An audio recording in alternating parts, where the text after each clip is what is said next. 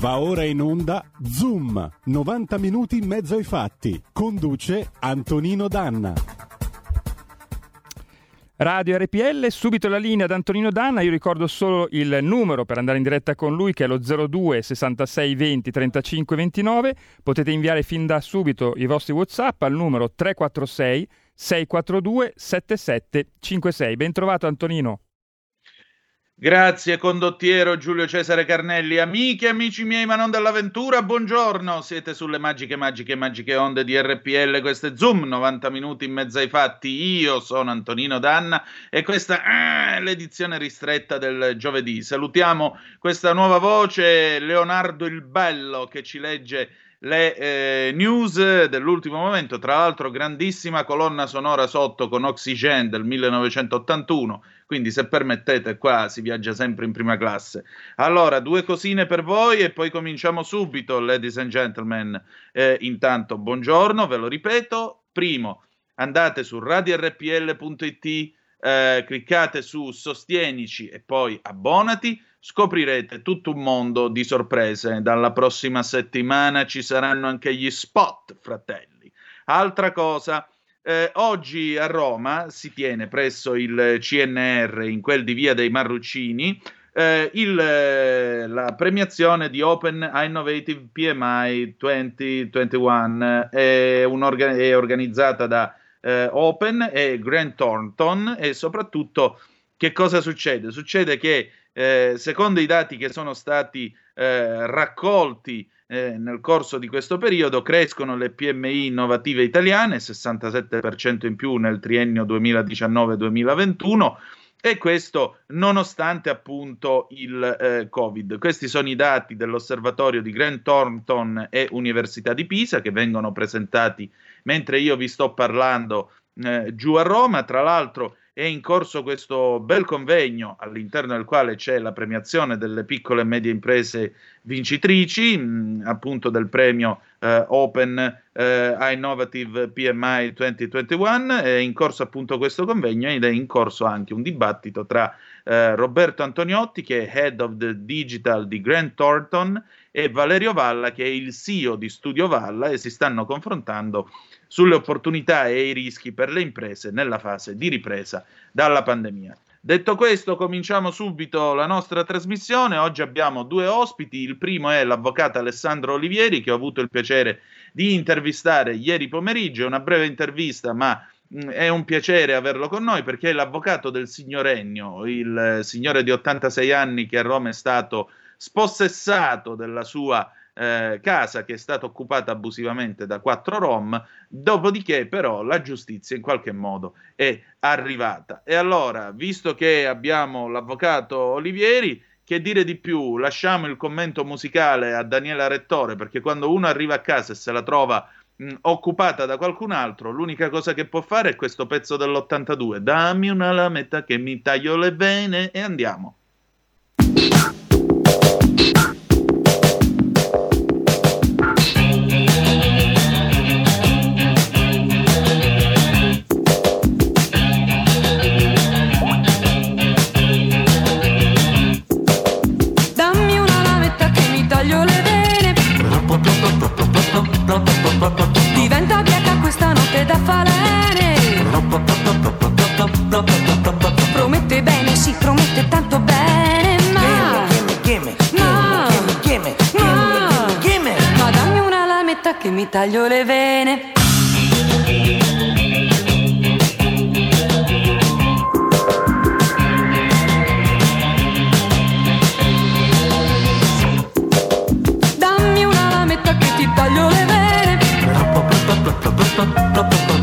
Ti faccio meno male del trapianto del rene. Ti voglio bene, sì, ti voglio tanto bene, ma... Gimme, gimme, gimme, gimme, gimme, gimme. Ma dammi una lametta che mi schioppo le vene. Parlo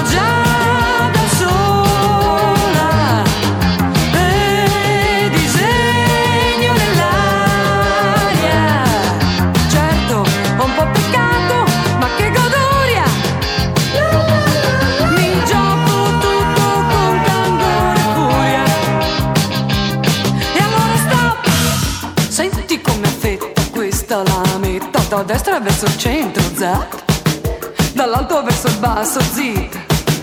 Che gusto, che nesto, gimme, gimme, gimme, gimme, gimme, gimme, gimme, gimme, gimme, gimme. Allora stop, senti come taglia questa canna.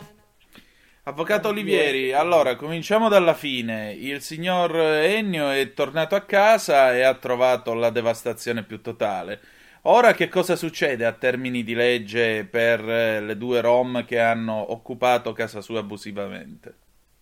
Bene, le- in realtà sono quattro, perché erano quattro donne che si trovavano all'interno del- dell'abitazione, almeno sono quelle che sono state eh, identificate dai carabinieri. Che cosa succede? Noi abbiamo fatto ovviamente una denuncia querela e si procederà nei loro confronti, ovviamente non solo oh, per i reati iniziali, perché quelli iniziali che erano stati evidenziati eh, erano almeno quelli indicati dalla Procura, quella dell'occupazione abusiva. Noi abbiamo richiesto la- alla Procura che eh, intervengano anche per la violazione di domicilio, perché quella era, era ed è casa di Ennio, quindi è giusto che vi sia ah, qualcosa di più incisivo. Ma il problema è che si eh, procederà contro di loro anche per un altro reato che poteva essere evitabile, che è quello del furto all'interno dell'appartamento. Perché Sì. nel momento in cui queste donne si sono allontanate un po' anche con eh, il placet da parte delle autorità, si sono portati via praticamente tutto sotto gli occhi di tutti quanti, delle telecamere, dei giornalisti e degli stessi carabinieri. Bene, e come mai nessuno le ha fermate? È una domanda che però non deve rivolgere a me, non lo so, non ho la più pallida idea e le dico, mh, per quanto eh, mi riguarda, le dico che in quel momento, nel momento in cui eh, si stava procedendo al sequestro dell'immobile, Ennio si è sentito male perché entrando dentro casa, visto le condizioni eh, di casa, lui ha avuto un malore. Quindi eh, lo abbiamo fatto sedere in camera da pranzo, la, la collega è scesa e è andata a prendere dell'acqua e abbiamo chiamato anche un'infermiera che venisse a controllare quali erano le condizioni sanitarie di, di Ennio e nel mentre i carabinieri eh, davano oh, ordine alle occupanti di eh, lasciare l'appartamento ma di portare con sé tutte quelle che tra virgolette loro dichiaravano essere le loro cose. Eh, ahimè però eh, tra le loro cose eh, non ci sono più tutte quelle di Ennio Certo, che sono sparite. Senta, senta, ma nel frattempo mh, immagino la casa sia ancora inagibile. Come, in che modo la stanno mettendo a posto? C'è stata una catena di solidarietà dei vicini? Cosa sta succedendo? Allora, devo dire che c'è stata una eh, grandissima solidarietà da parte eh, de- de- del quartiere, questo sicuramente sì. Eh, Ennio ha, ha chiesto oh, esplicitamente che non vuole eh, eh, un'elemosina, non vuole niente di tutto questo perché lui dice io ho la disponibilità economica. Posso dire però che sia il comune che l'assessore si sono attivati con il coordinamento solidale del settimo municipio. Quindi che cosa vuol dire questo? Che eh, una volta ripristinata eh, la, la corrente elettrica e l'acqua, perché in questo momento pare non ci siano nessuna delle due, eh, loro da un punto di vista sia ehm, tecnico che quello appunto del, del comune, sia umano, stanno creando una rete di supporto intorno proprio a Ennio per non lasciarlo più da solo, anche successivamente alla, alla conclusione di questa vicenda, eh, anche quella mediatica ovviamente, e non. Quindi praticamente hanno detto ci pensiamo noi, ti diamo una mano, cerchiamo di eh, far venire dentro casa qualcuno che ripristini la porta, lo stipite che è rotto, che dia una pulita a questa casa che veramente ha delle condizioni igienico-sanitarie che sono pessime, pessime perché ci sono ancora gli escrementi del- dell'animale che poverino è rimasto chiuso, segregato dentro quella cucina per oltre 20 giorni. E Pure. quindi diciamo che a breve giro, dov- do- a breve giro dovremmo ri- eh, ripristinare l'appartamento ed Ennio potrà ritornare dentro casa sua. Ecco, da un punto di vista legale, che cosa, che cosa rischiano le occupanti o se finirà ancora a taralluce e vino con una condanna sotto i tre anni? Condanna che, come tutti sappiamo, sotto i tre anni in galera non si va. Che in realtà da, da qualche anno è diventata 4. Ecco, tra l'altro.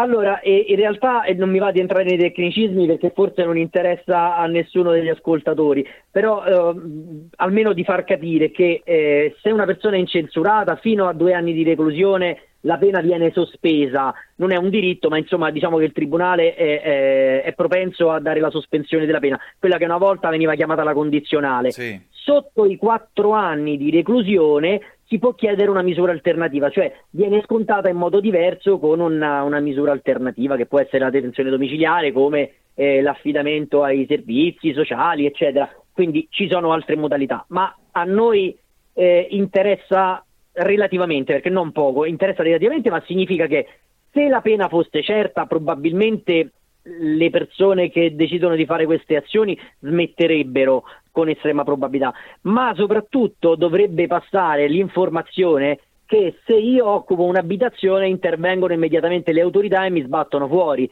mentre queste persone perché continuano? Perché tanto hanno già provato l'esperienza una prima volta, hanno visto che tanto non succede niente, quindi male che va, ci riprovo una seconda, una terza, una quarta volta, fino a che troverò la casa giusta dove nessuno mi dirà più niente e ci resto senza nessun problema. Ecco appunto, dov'è il problema nella legge attuale? Perché io devo vedere eh, insieme a milioni di italiani Mario Giordano che fa i servizi sulle case occupate. Voglio dire, nel momento in cui è casa mia e viene occupata, non basterebbe una telefonata ai carabinieri, entrano, sgomberano e la chiudiamo lì e poi vanno sotto processo nel giro di dieci giorni, anche meno? Cioè, che, perché bisogna fare il giro del gioco dell'oca qui? Allora, sicuramente che ci sia un buco normativo eh, lo stanno sostenendo in tanti, io sono solo l'ultimo che si mette in coda, quindi sicuramente che eh, debba esserci una riforma eh, normativa eh, ce lo auspichiamo tutti. Però, però eh, eh, c'è da dire anche un altro fattore, noi guardiamo questo caso specifico, possiamo girarla però da un'altra parte e dire io mi trovo nelle condizioni di... mi sentite? Sì, perfettamente. Ah no, no, non sentivo più voi, chiedo scusa. No, no, io sto ascoltando. Io, io mi alzo una mattina e dico ho affittato per esempio casa a una persona, quella persona comincia a starmi antipatica o la voglio buttare fuori da lì, chiamo i carabinieri e dico quello ha occupato casa mia. Sì. E quindi, capite, poi dobbiamo eh, rovesciare la medaglia. Chiaramente le autorità devono prima accertarsi per bene che quello sia il proprietario o che sia magari il legittimo occupante, perché se io sono l'affittuario e pago un affitto, perché non devo stare lì dentro? O peggio, o peggio, perché succede anche questo. Qualcuno affitta a nero la casa, quindi quello poverino che sta lì dentro lo paga l'affitto, non è che non lo paga, però il contratto non è stato registrato. Domani mattina io mi sono stufato di tenere quella persona lì dentro casa, lo vado a denunciare e dico questo non c'è nessun contratto, ma ha occupato casa, buttatelo fuori.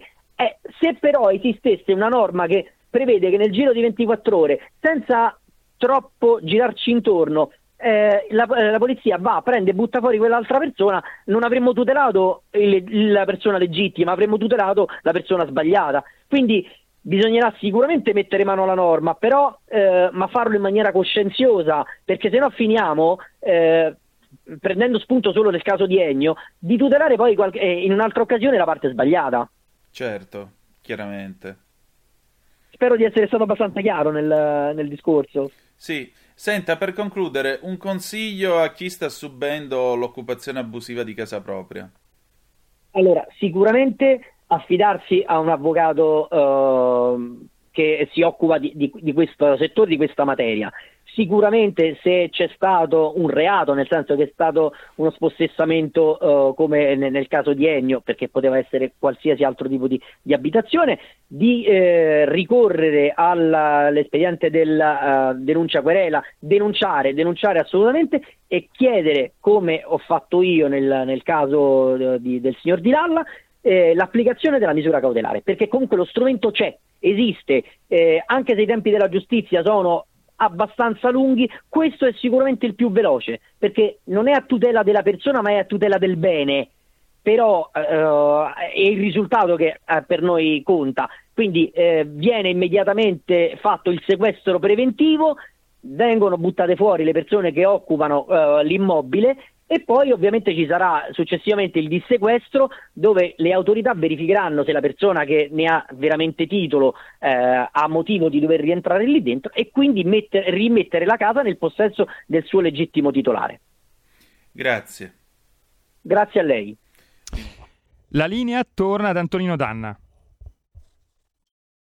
Antonino? Uh, e rieccoci. Allora, io devo, devo, dare la linea ad Antonio Gigliotti, il nostro amico direttore di Fiscal Focus.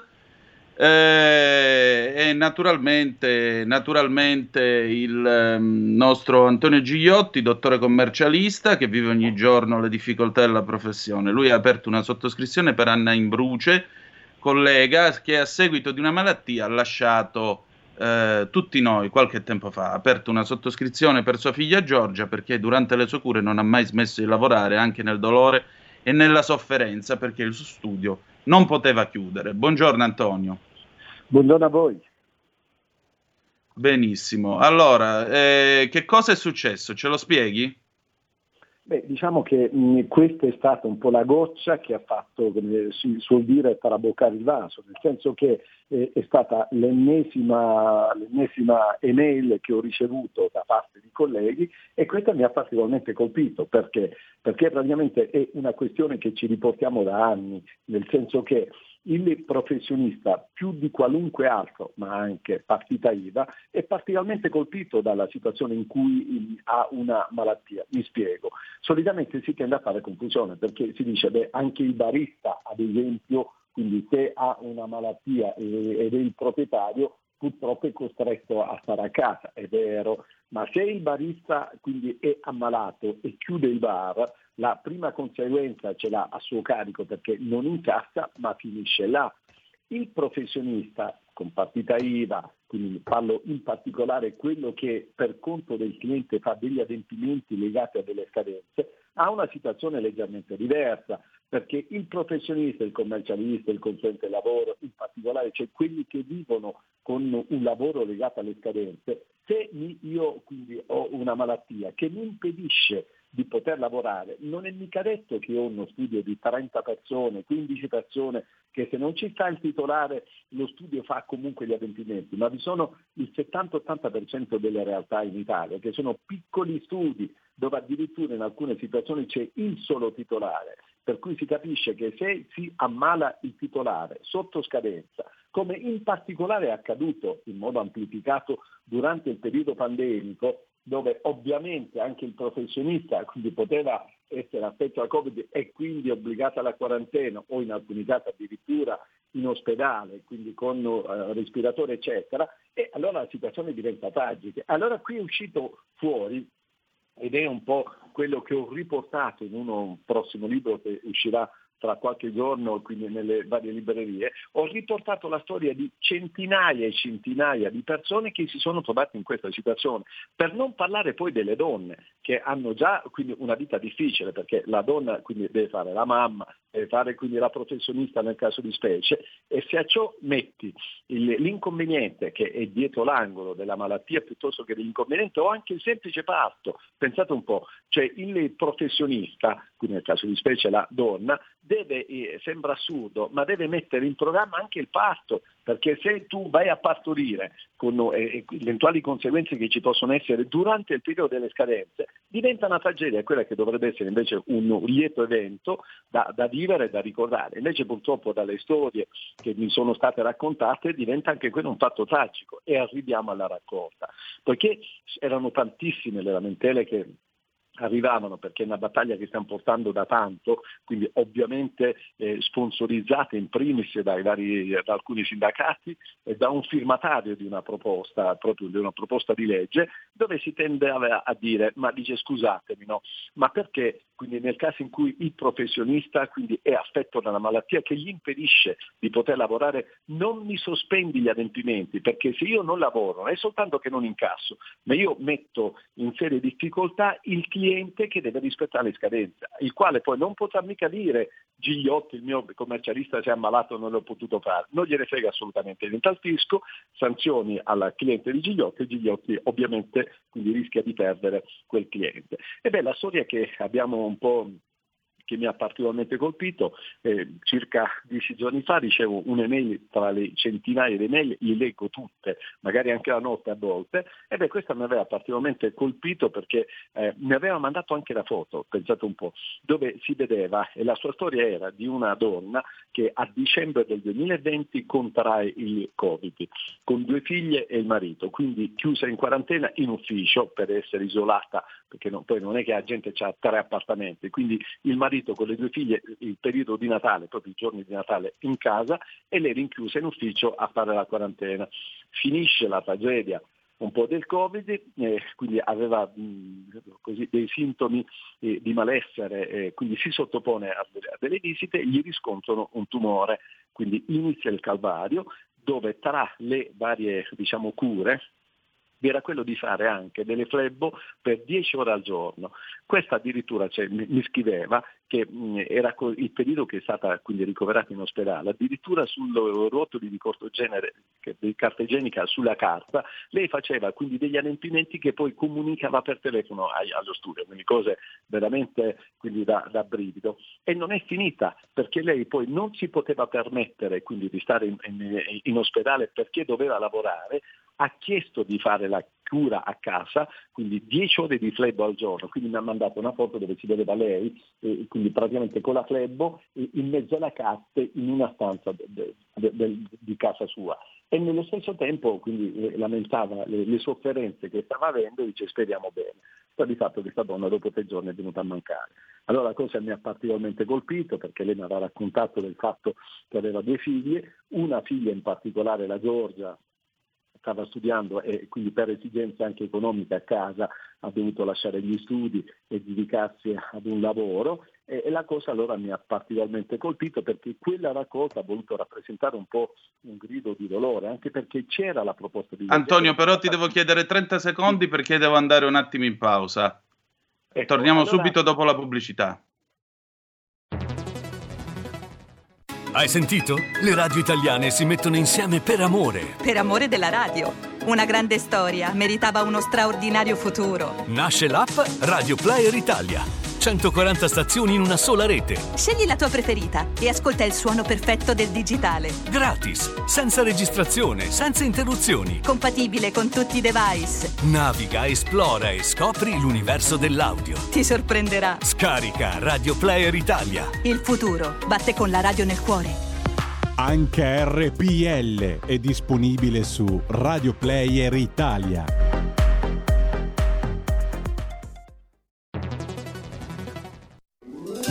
Stai ascoltando RPL. La tua voce libera, senza filtri né censura. La tua radio. E la linea torna subito ad Antonino Danna. E rieccoci, siete di nuovo sulle magiche, magiche, magiche onde di RPL. Allora, vai Antonio, ci stavi dicendo? Beh, stavo dicendo che dalla, da, da, quello che era accaduto parti, mi ha particolarmente colpito, anche perché la cosa assurda, sapete qual è? Che vi era una proposta di legge che diceva quindi che bisognava eh, praticamente andare ad... Um, c'era una proposta di legge dove diceva che nel caso in cui si ammalava il professionista quindi si richiedeva una sospensione degli adempimenti per tre mesi e che non era andata avanti, la Corte dei Conti l'aveva bloccata in quanto quindi vi era carenza di fondi. Allora questa cosa ci ha particolarmente indignato perché proprio in quei giorni e quindi assistevamo un po' alle truffe, ad esempio, no? quindi dello sperpero del denaro pubblico, quale ad esempio il reddito di cittadinanza, che non vuole essere in parte un attacco a questa misura, perché l'intento era nobile di questa legge. Ovviamente poi come tutte le cose in Italia non ha avuto gli effetti che eh, ha, ha, prodotto, si è tramutato in una sorta di assistenzialismo e milioni e milioni di euro sono stati bruciati. Allora io chiedo e dico, ma com'è possibile che di fronte a provvedimenti dove la politica vuole i soldini ci stanno perché sono quindi così dei, dei consensi elettorali e dove invece vi sono delle esigenze, quindi questo non accade. Allora abbiamo voluto sensibilizzare con questa raccolta da una parte, quindi fare lanciare questa raccolta per aiutare questa ragazza con la sorellina e l'altra quindi sensibilizzare la politica e questo abbiamo fatto nella giornata della maratona che c'è stata, quindi venerdì scorso abbiamo fatto dalle 3 alle 7 una maratona quindi su Facebook di dirette interviste dove vi era anche la politica per dare risalto a questo problema che non si può esaurire la bocciatura da parte della Corte dei Conti, che però è un organo tecnico che deve guardare se il bilancio quadra, ma qui deve essere la politica a fare in modo tale che i fondi ci siano, perché quindi quello che si chiede mh, è, è, giusto che ci sia, cioè un professionista, una collega, una uh, che fa il, la commercialista o anche consulente lavoro, deve avere un diritto costituzionale che gli deve essere garantito di potersi ammalare, se uno si ammala si deve curare, cioè non è pensabile, cioè non è che si sta chiedendo chissà che cosa, penso che sia lei lecito e legittimo che se vi è una malattia uno si deve curare e quella malattia che gli, non gli consente di espletare i vari adempimenti deve portare praticamente quindi a fare in modo tale che quelle scadenze debbano essere provocate, perché questo è quello che accade, cioè professionisti costretti, nonostante tragedie, lutti, malattie, devono lavorare perché non c'è la possibilità di poter quindi spostare in avanti le scadenze. Questo è un problema veramente oggi diventato non più trascurabile e non si può più rimandare. Quindi era da una parte quindi la raccolta, ma voleva dare proprio risatto ad una disposizione che è giunta ormai a un momento in cui deve essere affrontata e risolta. Questo è un po' lo spirito della raccolta. Certo, mi pare chiaro. Eh, allora, dove possiamo trovare questa raccolta Un abbraccio a Giorgia, Antonio? Beh, noi abbiamo poi eventualmente vi metto a disposizione anche, che poi guarda, basterebbe un caffè, eh? cioè qua non si chiede eh, 1000 euro, 100 euro, 50, basterebbe un caffè, quindi il costo di un caffè per ridare un sorriso ad una ragazza e ridare anche la possibilità di sognare, perché noi sappiamo quindi che la cosa più bella che hanno i ragazzi è quella di poter sognare. Beh, questa ragazza quindi sognava con la sorellina di poter studiare, eh, di laurearsi ed è stata un po' troncata in quello che era il sogno per questa tragedia che gli è capitata, perché poi nel sentire raccontare quindi la storia della figlia dove l'abbiamo intervistato ovviamente con il papà, eh, la cosa era ancora più toccante, no? perché vedere questa ragazzina eh, che piangeva, ovviamente quindi gli è venuta a mancare la mamma che era il pilastro all'interno dello studio e ovviamente accanto al papà naturalmente e a casa, eh, a, a, quello che ha vissuto, cioè questa mamma che sostanzialmente era sempre impegnata per, eh, nel dolore, perché lei me l'aveva scritto nelle mail, per rispettare quindi eh, le scadenze e per onorare gli impegni, beh non è assolutamente possibile una roba del genere, c'è una malata terminale che deve pensare alla, alla scadenza piuttosto che eventualmente a curarsi. Quindi questa è un po' la morale di tutta questa raccolta. Certo. Va bene, grazie Antonio del tuo tempo e della tua testimonianza. Grazie a voi, grazie a voi. Grazie a te, buona giornata. E allora, eh, Giulio Cesare Carnelli, condottiero mio condottiero, abbiamo per caso qualche comunicazione? È arrivata per caso qualche zappa? Sì, ti, ti sto girando ora i WhatsApp. Eh, se vuoi, visto che abbiamo ancora 5 minuti prima di chiamare Gemma, apriamo anche le linee allo 02 66 20 35 29. Benissimo, benissimo. Allora, vediamo un po' la zappa, che cosa ci dicono i nostri ascoltatori al 346-642-7756. Chissà perché vengono occupate solo le case di gente comune, ma non dei ricchi politici e complici che sostengono l'occupazione giusta delle case degli altri. Ancora, la prima cosa da fare, chiudere le utenze, acqua, luce e gas, Aldo da Monfalcone. Ancora, basta bonus, ci vogliono pensioni e stipendi più alti per la povera gente. Ciao Francesca. Mm. Eh, perché, perché, non vengono occupate le case dei politici? Eh, che vuoi fare, amico mio? Cose che capitano. Poi il signor Ennio si è trovato questa sorpresa, tra l'altro a 86 anni. Che dobbiamo fare? Che dobbiamo fare? Questa è l'Italia, amiche e amici miei, ma non dell'avventura. In questo paese purtroppo noi ci perdiamo sempre nel piccolo dettaglio senza guardare quella che è the big picture, quella che è la realtà, per cui eh, così è la vita che dobbiamo fare. Allora, mh, mm, eh, per ora basta zappe, mi dice il nostro Giulio Cesare, però abbiamo una telefonata. Pronto chi è là? Sì, pronto, ciao, sono Fabrizio di Sabio Chiese. Oh, immenso, sì. eccolo. Sì, immenso, sì. immenso artigiano. Ascolta, certo. eh, io sono rimasto veramente un po' sconcertato dalla notizia che ha dato l'avvocato del signore quale hanno portato via la casa, cioè hanno occupato la casa per 22 giorni.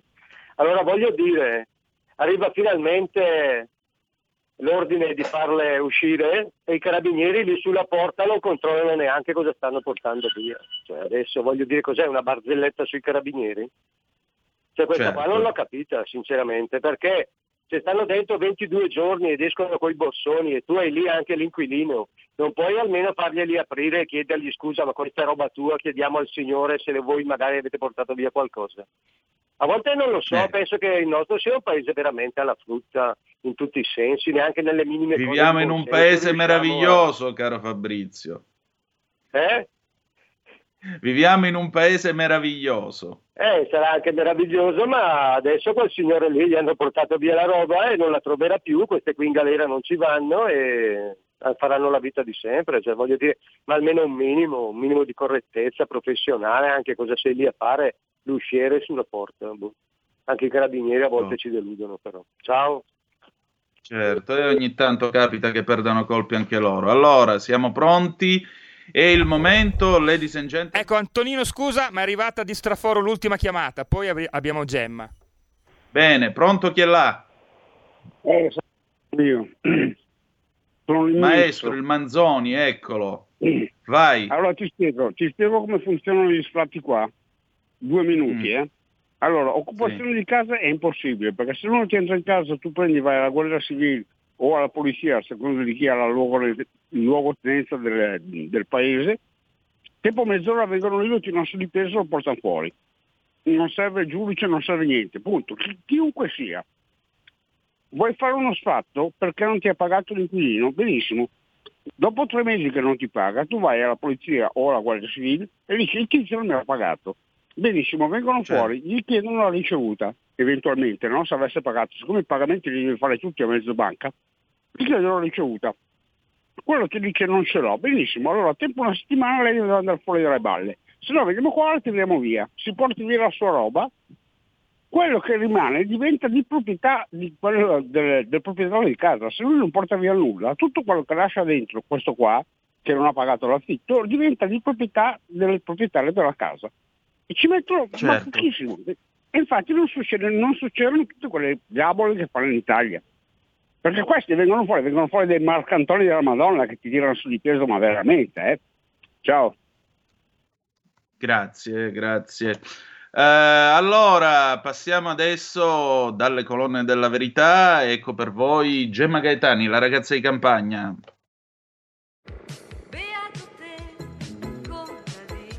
La ragazza di campagna con Gemma Gaetani.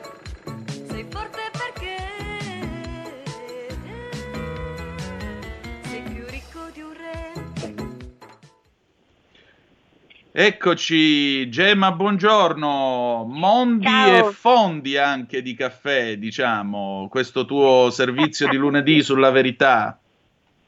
Sì, sì, ciao, buongiorno Antonina, buongiorno a tutti. Beh, i fondi di caffè non, non, non, li conosco e devo confessare che non mi interessano neanche tanto, però i mondi di caffè sì, sai che c'è chi legge i fondi di caffè, so, però io non, non lo so fare, non mi interessa farlo, farmelo fare. Nemmeno io, guarda. E allora, oggi si parla di caffè, tanto ne beviamo, 6 grammi per una tazzina e poi però anche delle sorprese inattese, o sbaglio? Può addirittura essere sì, usata sì. per combattere. Sì, allora il caffè, io ho pensato di fare questo pezzo perché si parlava appunto degli aumenti del, del caffè potrebbe, e, e, di altre materie prime e agroalimentari e addirittura si dice che il, il, caffè potrebbe avere un rincaro del costo addirittura dell'80%, questo un po' per il maltempo e un po' perché eh, c'è un ritardo negli approvvigionamenti a causa appunto della, del Covid, tra l'altro non solo in questo periodo ma è più diciamo l'accumulo accumulo del, del ritardo del passato, del, dei mesi passati. E quindi mi è venuto in mente di esplorare un po' questo mondo di caffè e anche e soprattutto di quelli che ho ribattezzato caffeic perché sono preparati che noi eh, beviamo o insieme al caffè no? magari durante la giornata ci beviamo dei caffè veri e poi magari un caffè d'orzo, un caffè di cicoria, addirittura c'è il caffè di funghi, eh, oppure eh, li beviamo in esclusiva nel caso in cui ci sia vietato bere il caffè. Eh, allora, dice ma perché può esserti vietato? Sì, effettivamente sì, perché eh, il caffè per noi è un compagno assolutamente imprescindibile per la maggior parte eh, di noi. Ehm, ci aiuta, è un tonico diciamo per il nostro corpo, quindi viene usato per questo motivo, lo beviamo da sempre per questo motivo, sia a colazione sia ai pasti successivi. Eh, a volte a colazione si beve addirittura soltanto caffè, cioè ci sono molti che fanno colazione soltanto con il caffè, che non è proprio l'ideale, sarebbe il caso comunque di bere prima almeno un bicchiere d'acqua e dopo vediamo perché. Eh, però ci sono anche le persone insomma, che accompagnano la colazione col caffè e poi di solito beviamo il caffè dopo pranzo, dopo cena per digerire, proprio perché il caffè ha la capacità di conferirci quella che potremmo chiamare una, una botta di vita, una botta di energia abbastanza immediata. Noi sentiamo dopo circa un quarto d'ora che l'abbiamo bevuto, eh, un, quello che è l'effetto psicotropo determinato dalla caffeina, cioè dall'alcaloide contenuto dal caffè. Quindi abbiamo un miglioramento dell'attenzione, anche un miglioramento del, e una maggiore velocità nella risposta muscolare, tanto che mi ha fatto sorridere questa cosa, il caffè è anche chiamato doping dei poveri. Quindi certo. noi che certo. siamo poveri dopiamoci, ci doppia, dopiamo bevendo, bevendo caffè. La eh, caffeina però che è contenuta appunto dal caffè è potenziata diciamo dalla torrefazione che è sostanzialmente la tostatura no? dei, dei, semi del caffè. Gli zuccheri caramellizzano e quindi i semi di caffè che in origine sono di un bellissimo colore verde chiaro diventano dopo marroni, però quella torrefazione potenzia anche la, cof- la caffeina e poi crea un'altra sostanza che ha questo nome buffo che si chiama caffeone e caffeina e caffeone insieme sono una miscela che perché ci dà energia? Perché appunto aumenta un po' il battito cardiaco, eh, come abbiamo detto aumentano la reattività muscolare, eccetera, ma ci aiutano poi anche a digerire perché? Perché irritano. Cioè in pratica la capacità digestiva del caffè deriva da, dalla sua capacità di irritare la mucosa gastrica. Il caffè normale la irrita più del caffè verde per esempio, perché contiene appunto questo famoso caffeone. E anche il fatto che il caffè sia un diuretico, viene usato anche come diuretico, deriva da questo perché irrita praticamente la mucosa renale. Quindi questi sono effetti che se uno non ha nessun problema a livello gastrico o anche intestinale, ok, sappiamo che ci sono e anzi li sfruttiamo. Se invece abbiamo dei problemi che, di qualunque tipo che possono essere la gastrite, il colon irritabile, eh, il reflusso gastroesofageo, l'ulcera, le emorroidi o anche altre cose che non riguardano proprio strettamente la, l'area eh, diciamo gastrica intestinale, per esempio soffriamo di ipertensione, cardiopatologie, di ansia, allora bisogna evitare il caffè e, o comunque berlo veramente centellinato. E qui entrano in gioco i famosi caffè, caffèic, quelli che abbiamo definito caffèic. Già il caffè verde si può considerare un caffèic perché è più leggero del caffè eh, normale, però è anche vero che il caffè verde si ottiene per infusione, è un po' come un tè e quindi diciamo non c'è quell'effetto, no? innanzitutto la bevanda non è marrone ma proprio il colore e non è densa come il caffè ma proprio il colore diciamo di di una tazza di, di tè.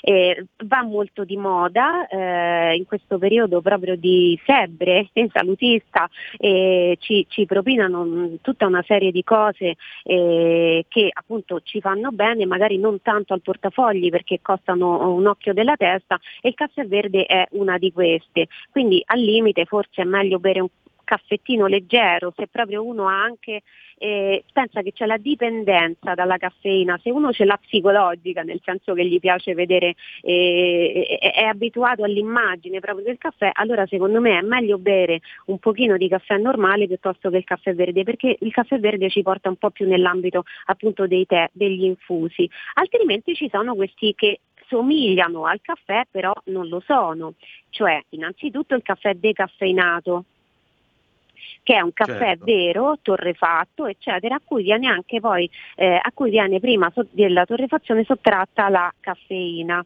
Eh, e quello ci aiuta moltissimo perché il caffè decaffeinato non ha zero caffeina, però può contenerne al massimo lo 0,1%, quindi può essere bevuto tranquillamente anche da chi ha tutti quei problemi di cui abbiamo parlato prima, perché per fare diciamo, un accumulo importante di caffeina bevendo caffè decaffeinato uno dovrebbe berne 3 litri al giorno, cosa che ovviamente non accade perché se ne bevono 2, 3, anche 4 tazzine.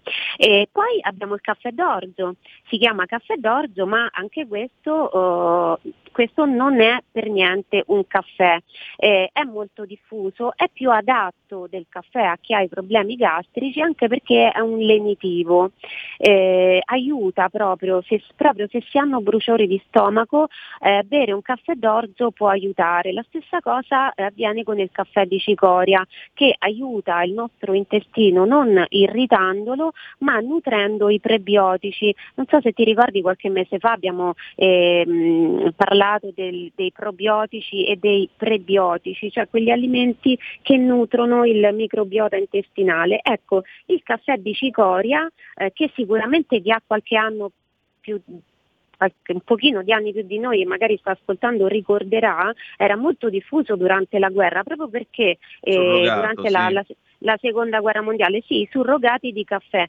perché era difficile trovare il caffè, proprio perché il caffè arriva da molto lontano, dai paesi tropicali.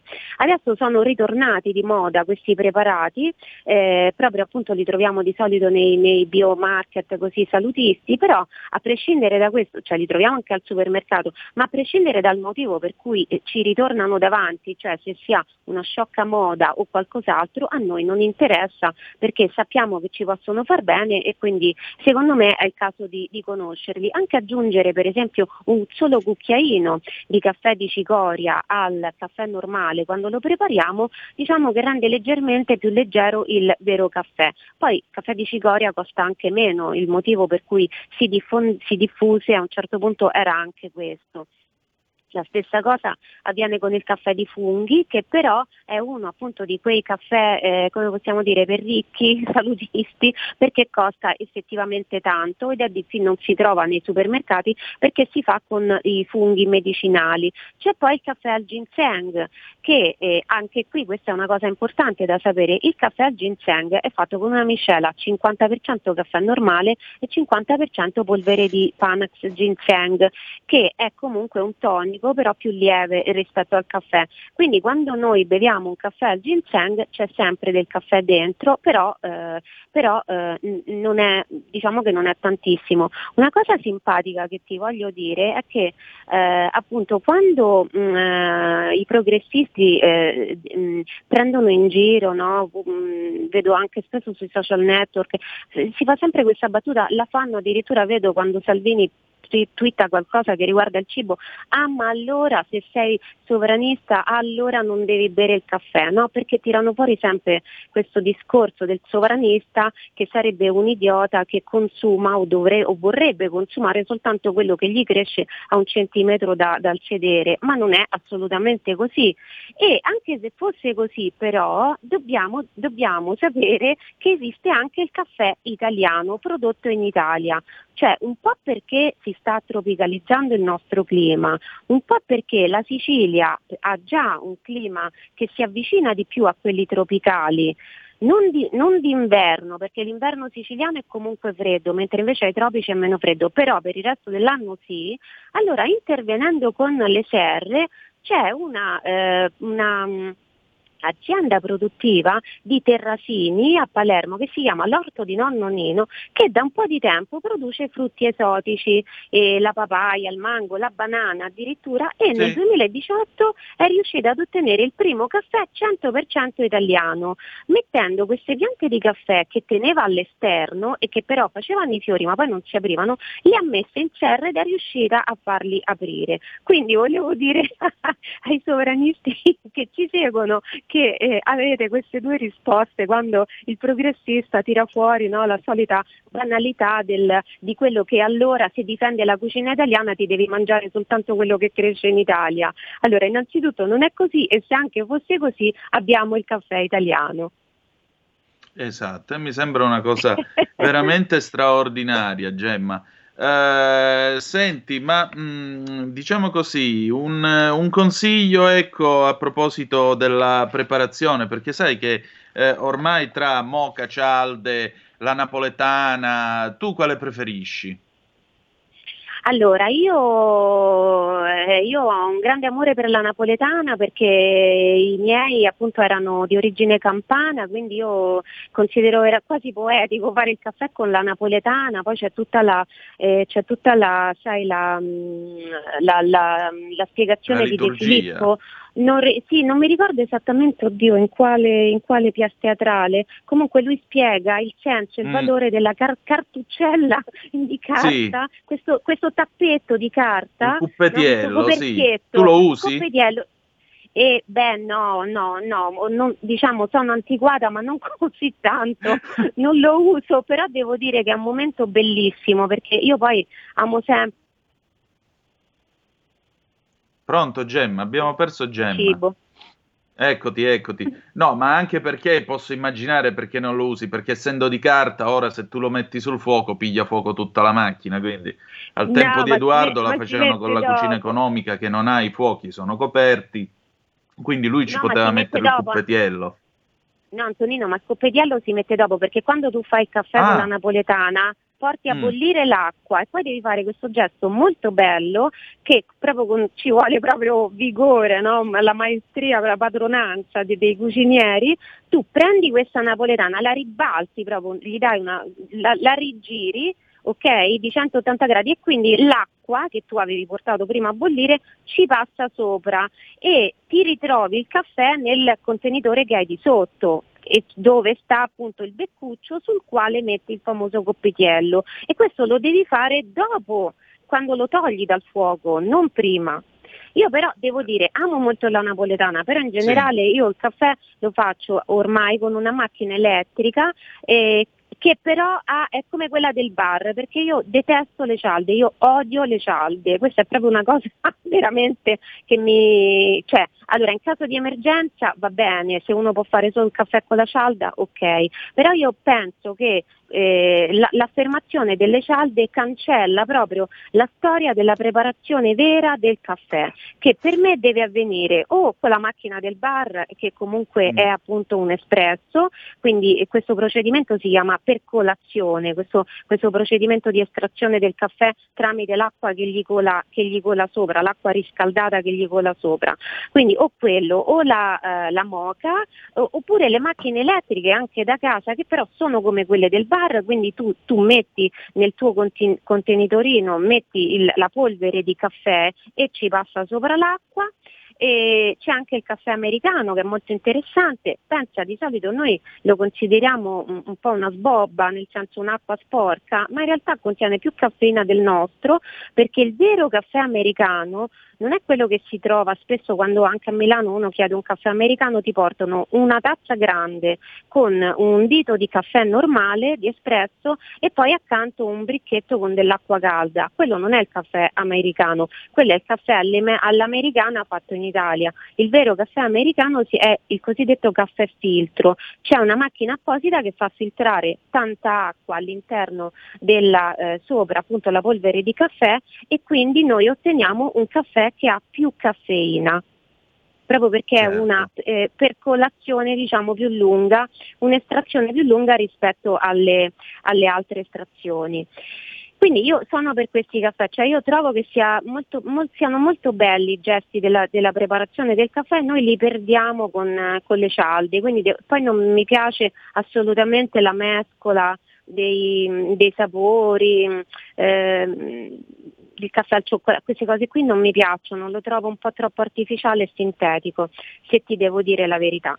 Quindi io sono per le macchinette del caffè, come possiamo chiamarle? Mi sembra giusto, sì. anche io preferisco la tradizione. Gemma, io ti voglio ringraziare ancora una volta della tua presenza qui in trasmissione e eh, naturalmente invito tutti e ciascuno di voi a seguirla prima di tutto il lunedì su La Verità, il giovedì con noi e naturalmente sabato alle 11 con una gemma in cucina sulle nostre magiche, magiche, magiche onde e dove potrete tra l'altro vedere su radiorpl.it la nostra pagina Facebook e canale YouTube le video ricette che eh, Gemma realizza per noi. Grazie davvero. Grazie Antonino, grazie a te e do appuntamento ai tuoi ascoltatori sabato. Tra l'altro lo dico sempre, se vogliono farci vedere, hanno, fatto, hanno usato una ricetta e vogliono farci vedere il loro risultato, io sono felicissima se vogliono mettere una foto nei commenti su Facebook in particolar modo oppure su YouTube, io li, li guardo e quindi mi farà piacere. Molto volentieri. Grazie ancora Gemma, buona giornata. Ciao, ciao, ciao. A giovedì. Ciao. E allora, noi chiudiamo qui la nostra puntata, dopo la pubblicità ci sarà Fabrizio Graffione con la Lega Liguria. Che dire di più? Noi ci ritroviamo domani alle 10.35. The best is yet to come, il meglio deve ancora venire. Vi ha parlato Antonino Danna, buongiorno.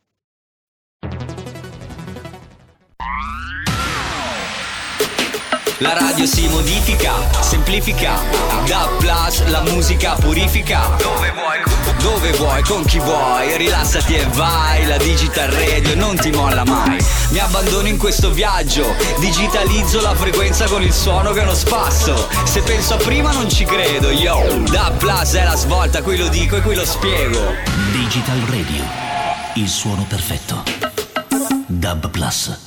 Anche RPL, la tua radio, è in Digital Radio. Stai ascoltando RPL. La tua voce libera, senza filtri né censura. La tua radio. E per lo spazio della Lega Liguria, subito la linea a Fabrizio Graffione. Buongiorno a tutti da Genova e dalla Liguria, oggi giornata uggiosa, però non piove, nuvoloso, siamo intorno ai 13, 14, 15 gradi, dipende un po' dalle zone, e fino a pochi giorni, fino a ieri, anche stamattina c'era un sacco di vento qui a Genova. Va bene, dai, passiamo subito al primo ospite della mattinata, che è il consigliere delegato alla città metropolitana di Genova, Franco Senarega. Ciao Franco, ci sei? Ci sono, buongiorno Fabrizio, buongiorno agli ascoltatori. Ciao, dove ti trovi in questo momento? Ah, guarda, oggi non sono a Genova, sono a Recco, sono nella mia città, ho pubblicato alcune pratiche presso il comune, alcuni sopralluoghi, sono qua in centro. Allora, partiamo subito con i problemi dell'alluvione del 4 ottobre.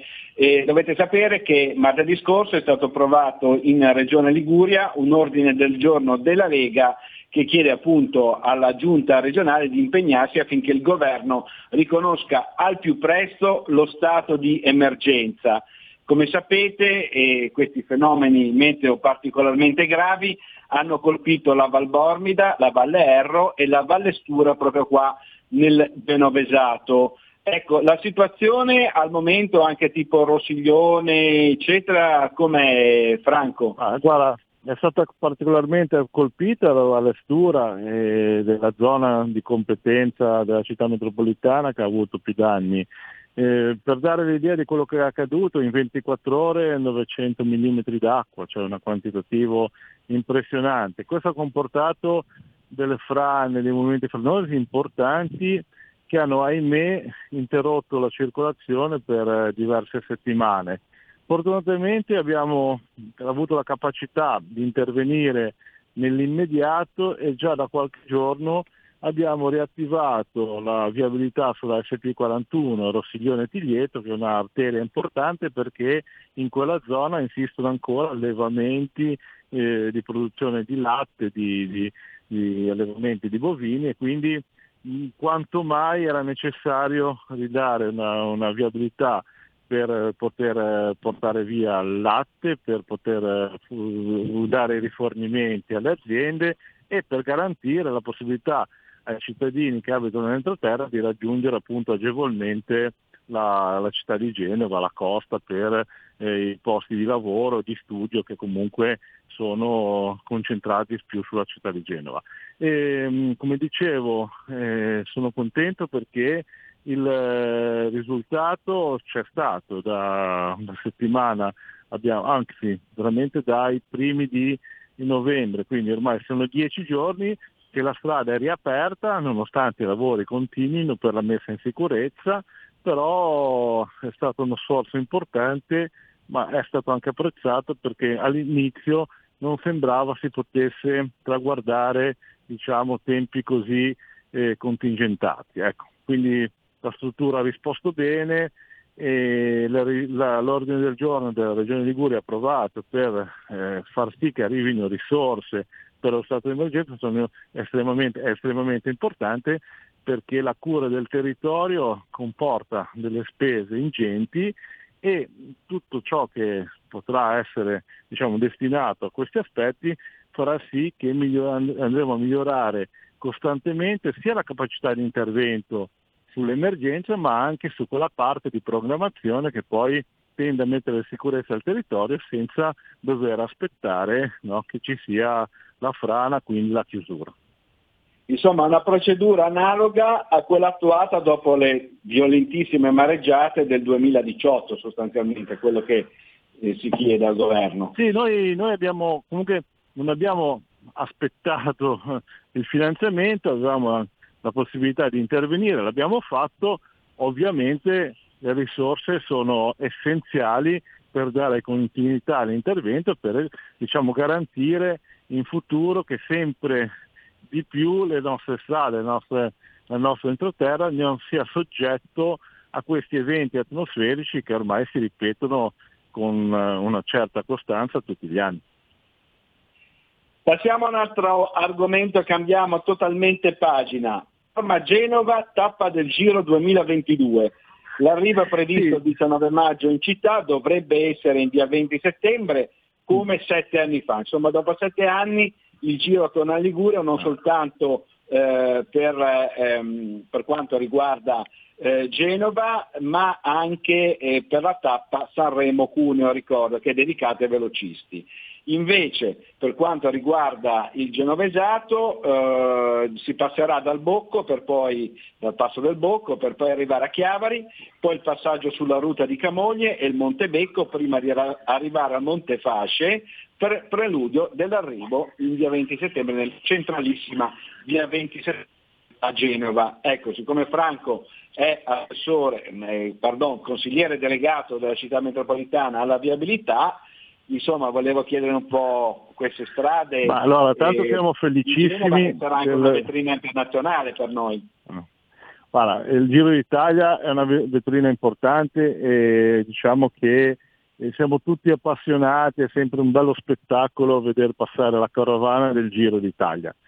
E la carovana del Giro d'Italia fa sì che vengano anche valorizzati i nostri, nostri, i nostri, le nostre zone, pensiamo a quello che saranno le riprese no, nella discesa giù da Ruta, piuttosto che da Bocco, piuttosto che l'arrivo nella, in via 20 settembre. Quindi è una festa, è una vetrina importante per rilanciare ulteriormente la nostra città, la nostra regione, le nostre zone ed è un'assunzione di responsabilità perché quando ho appreso appunto del percorso della tappa la prima telefonata è stata al nostro funzionario che si occupa con città metropolitana della viabilità della manutenzione delle strade abbiamo fatto il punto su quelle che sono le zone interessate. Noi abbiamo uh, tre provinciali, proprio quando il giro entrerà dall'Emilia Romagna in Liguria, passando appunto dal Bocco, eh, quella è una strada di nostra competenza, ne abbiamo diverse e su questo aspetto lavoreremo da qua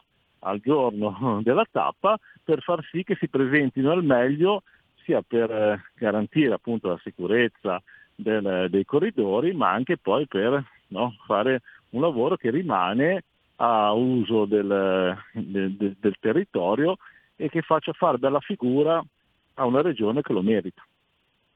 Beh, questo senz'altro. Speriamo che diciamo, questa edizione sia veramente l'edizione del rilancio della nostra città, come dicevi tu Franco, e anche dell'intera regione Liguria. Ti ringraziamo, per il momento è tutto con Franco Senarega, consigliere delegato alla città metropolitana di Genova. Ti ringraziamo e ti auguriamo buon lavoro. Ciao Franco. Grazie, grazie a voi, buon lavoro a tutti, buona giornata agli ascoltatori. Ciao, ciao, ciao, ciao. E passiamo, rimaniamo sempre su Genova e passiamo dalla città metropolitana al comune di Genova con il consigliere comunale, presidente della commissione pari opportunità, Francesca Corso, che dovrebbe essere già in linea, ci dovrebbe parlare di un fatto dell'ennesimo, voglio dire, fatto di cronaca che purtroppo è successo nel carcere di Marassi. Infatti la scorsa settimana, in un paio di giorni addirittura, ma succedono quasi tutti i giorni questi, purtroppo questi episodi, due agenti della polizia penitenziaria sono stati aggrediti da detenuti stranieri e gli agenti sono sempre più soli. Francesca, ci sei? Ciao Fabri, buongiorno, ciao a tutti gli ascoltatori. Ci sono, ci ciao, sono. Ciao, ciao. Allora, Quale novità mi viene da dire? Più soli. Sono sempre più esatto. soli, insomma, prendono le botte e basta.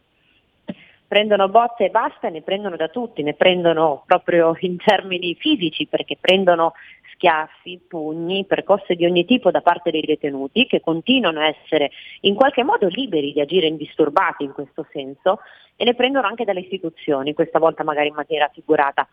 Questo perché eh, i ministri della giustizia che si susseguono nel tempo pare non, non, si interessino a questa situazione, alla situazione delle carceri italiane. Viviamo in uno Stato in cui purtroppo c'è sempre la tendenza a stare dalla parte del ladro e non della guardia.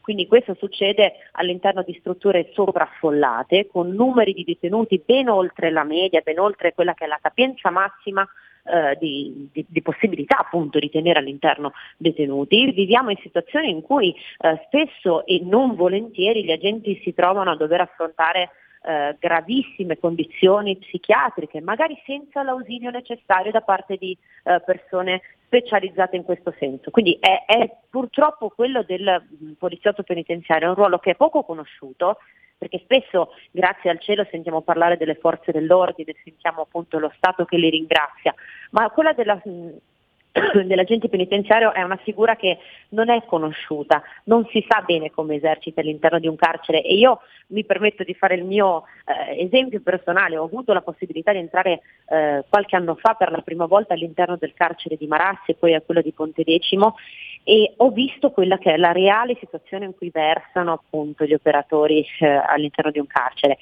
Ci sono situazioni che neanche immaginiamo, gli agenti devono agire appunto in, in sottonumero rispetto a quello che dovrebbe essere senza avere possibilità di eh, avere neanche un'arma con sé perché chiaramente sappiamo di, rif- di, rivolte all'interno delle carceri, ne abbiamo sentite tante anche ultimamente, eh, da dover sedare eppure loro devono farlo praticamente a mani nude o comunque da soli senza grandi strumenti in aiuto.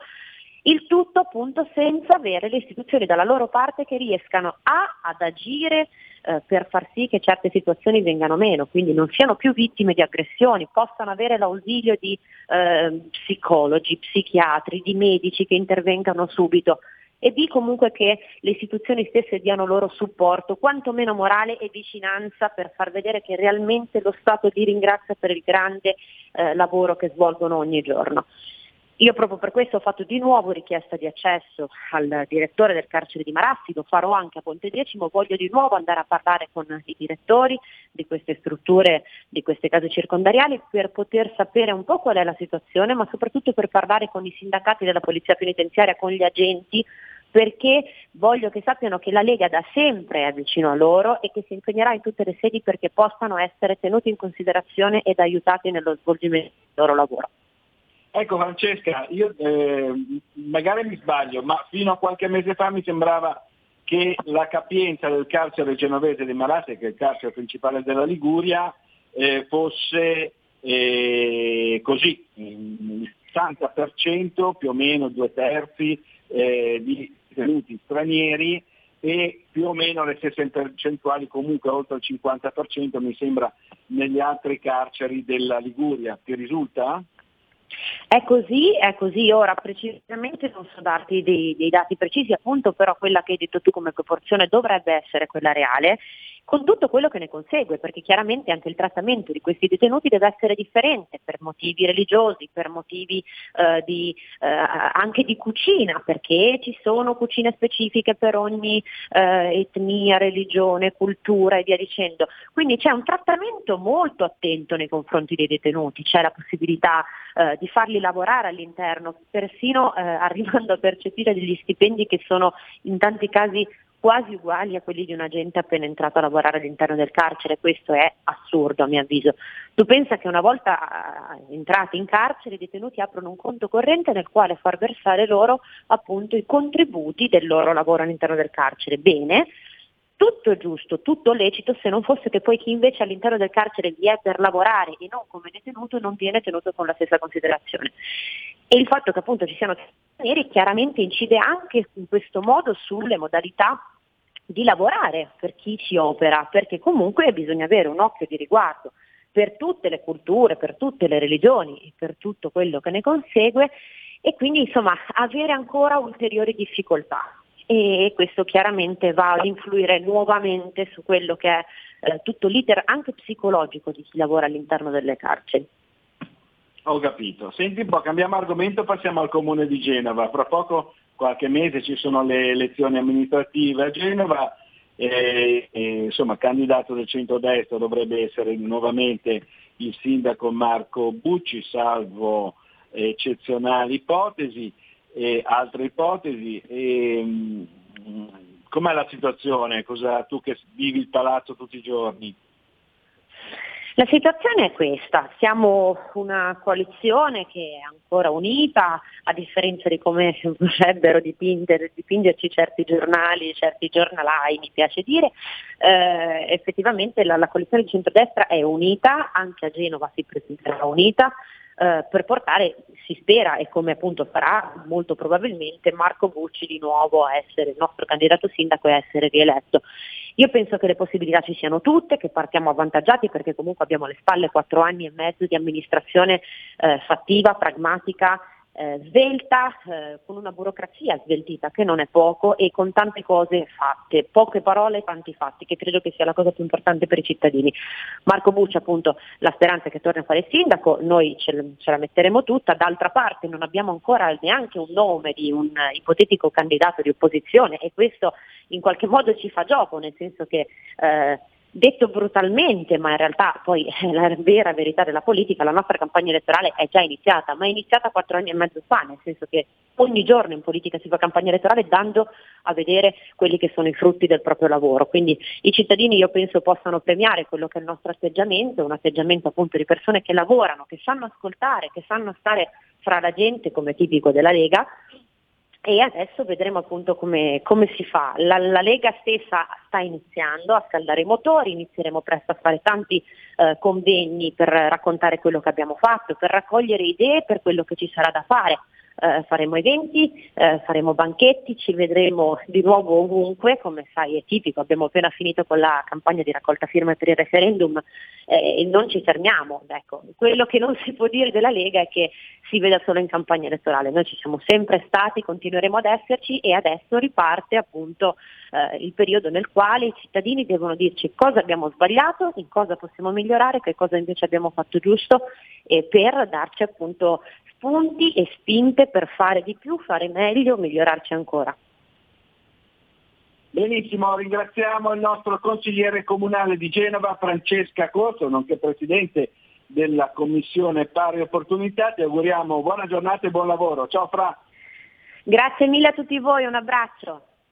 Ciao, ciao, ciao. Grazie ancora a Francesca Corso e passiamo da Genova all'estremo ponente della Liguria e precisamente a Imperia, dove anche lì mi sembra il 19 dicembre, se non erro, ci sono le elezioni provinciali. Ne parliamo con uh, il deputato della Lega Flavio Di Muro che dovrebbe essere in linea in questo momento. Ciao Flavio, ci sei? Ciao Fabrizio, un saluto a tutti. Allora, dalle elezioni di Genova alle elezioni provinciali di Imperia, lì invece la situazione com'è?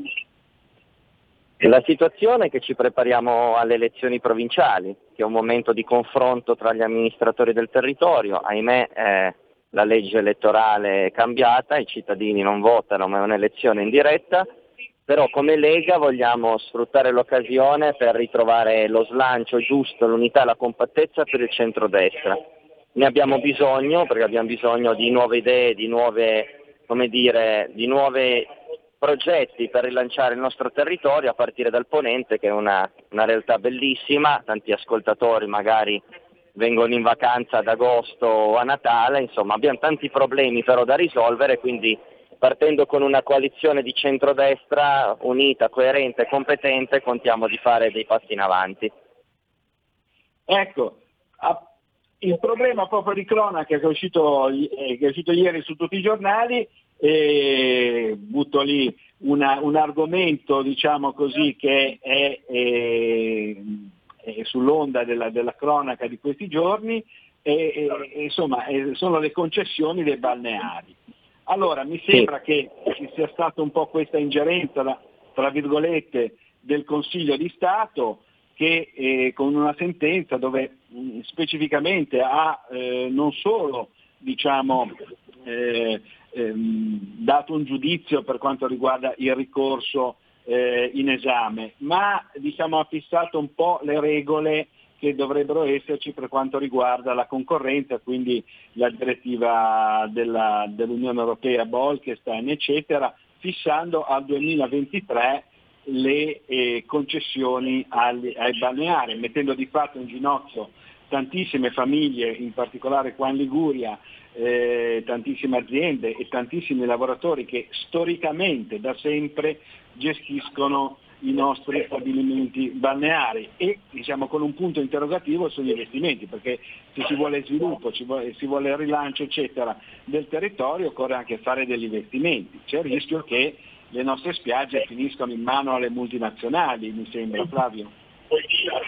Sì, eh, intanto pur apprezzando e riconoscendo il valore di una sentenza del Consiglio di Stato, dobbiamo precisare che c'è una separazione di competenze, di organi nel nostro ordinamento nazionale, quindi un conto è la giustizia, anche amministrativa, e un conto è quello che fa il legislatore. Noi proveniamo dalla eh, salvaguardia introdotta dalla legge Centinaio, che quindi prende il nome anche dal nostro attuale senatore, sottosegretario della Lega. Quella è la direzione, la portiamo avanti con coerenza, ringraziamo la sentenza perché dà modo al Parlamento, al governo, ma io spero più al Parlamento che al governo di poter legiferare eh, con più armonia. Sicuramente eh, la tutela dell'impresa eh, della libera concorrenza sono due valori imprescindibili, però è anche vero che dobbiamo guardare alla qualità del servizio, oltre che alla tradizione, ma la tradizione può essere opinabile, magari possiamo essere accusati di essere eccessivamente, come dire, di destra, lasciatemi il termine, eh, guardando alla tradizione, alla cultura, ai valori del territorio. Guardiamo invece al danno che si fa all'impresa, al servizio e alla clientela. Ecco, io credo che un interregno, sì, un interregno di questo tipo un interregno di questo tipo non possa, non possa, giovare al nostro territorio, quindi credo che mh, ci siano tutte le condizioni per lasciare legiferare il Parlamento e salvaguardare le imprese. Speriamo bene. E eh, rimaniamo sempre lì sull'estremo opponente Ligure. L'Aurelia Bis. A, a che punto siamo con l'Aurelia Bis, uh, Flavio? Ah, con l'Aurelia Bis abbiamo fatto dei passi in avanti molto importanti. Devo dire che è un tema che era stato dimenticato dai palazzi romani, grazie anche al contributo di Edoardo Rixi, che comunque, essendo Ligure anche responsabile nazionale infrastrutture e trasporti, il tema è tornato prioritario nell'agenda dei lavori parlamentari. Qui alla Camera abbiamo approvato una norma che garantisce 8 milioni per una nuova progettazione per il tratto Ventimiglia-Sanremo, quindi parliamo dell'estremo ponente. Nei mesi precedenti abbiamo sbloccato con la nomina di un commissario l'individuazione delle risorse, la tratta imperia di Anomarina e quindi tutta eh, la connessione verso la parte centrale della provincia, cioè Sanremo e Arma, può, eh, può finalmente vedere uno spiraglio di, di di speranza. Ecco. Eh, certo, ci vuole tanto impegno, serve essere rappresentati come territorio qui a Roma per portare avanti eh, progetti prioritari per lo sviluppo infrastrutturale del Ponente, ma direi di tutta la Liguria e della interconnessione con la Francia e con il Piemonte. Eh, speriamo bene come hai detto tu. Terzo argomento, parliamo di migranti perché a Ventimiglia la situazione è sempre diciamo esplosiva perché se ne parla adesso un po' meno, però per esempio l'altro giorno c'erano dei migranti in autostrada, eh, c'è stata una mezza rivolta, insomma ehm, tu, tu, che vivi il territorio eh, spesso pur essendo a, a Roma in questi giorni, in queste settimane, com'è la sensazione lì a Ventimiglia? È sempre l'imbuto d'Italia? Sempre l'imbuto d'Italia, ma la spiegazione è molto semplice. Eh, nel recente passato c'era qualcuno che rischiando anche di essere processato e eh, di rischiare dal punto di vista penale personale eh, ha osato bloccare dei traffici nel Mar Mediterraneo. Bloccando gli sbarchi non c'è questo corridoio interno italiano che permette, attraversando tutta Italia, quindi anche scavalcando 50 eh, questure e prefetture, di arrivare all'imbuto, come giustamente l'hai definito, di Ventimiglia, serve volontà e serve coraggio. Se non si fermano gli sbarchi, Ventimiglia per forza è costretta a subire questo. Poi è chiaro, la Francia dovrebbe aprire i confini, ci dovrebbe essere una risposta dell'Europa a quello che si vuole.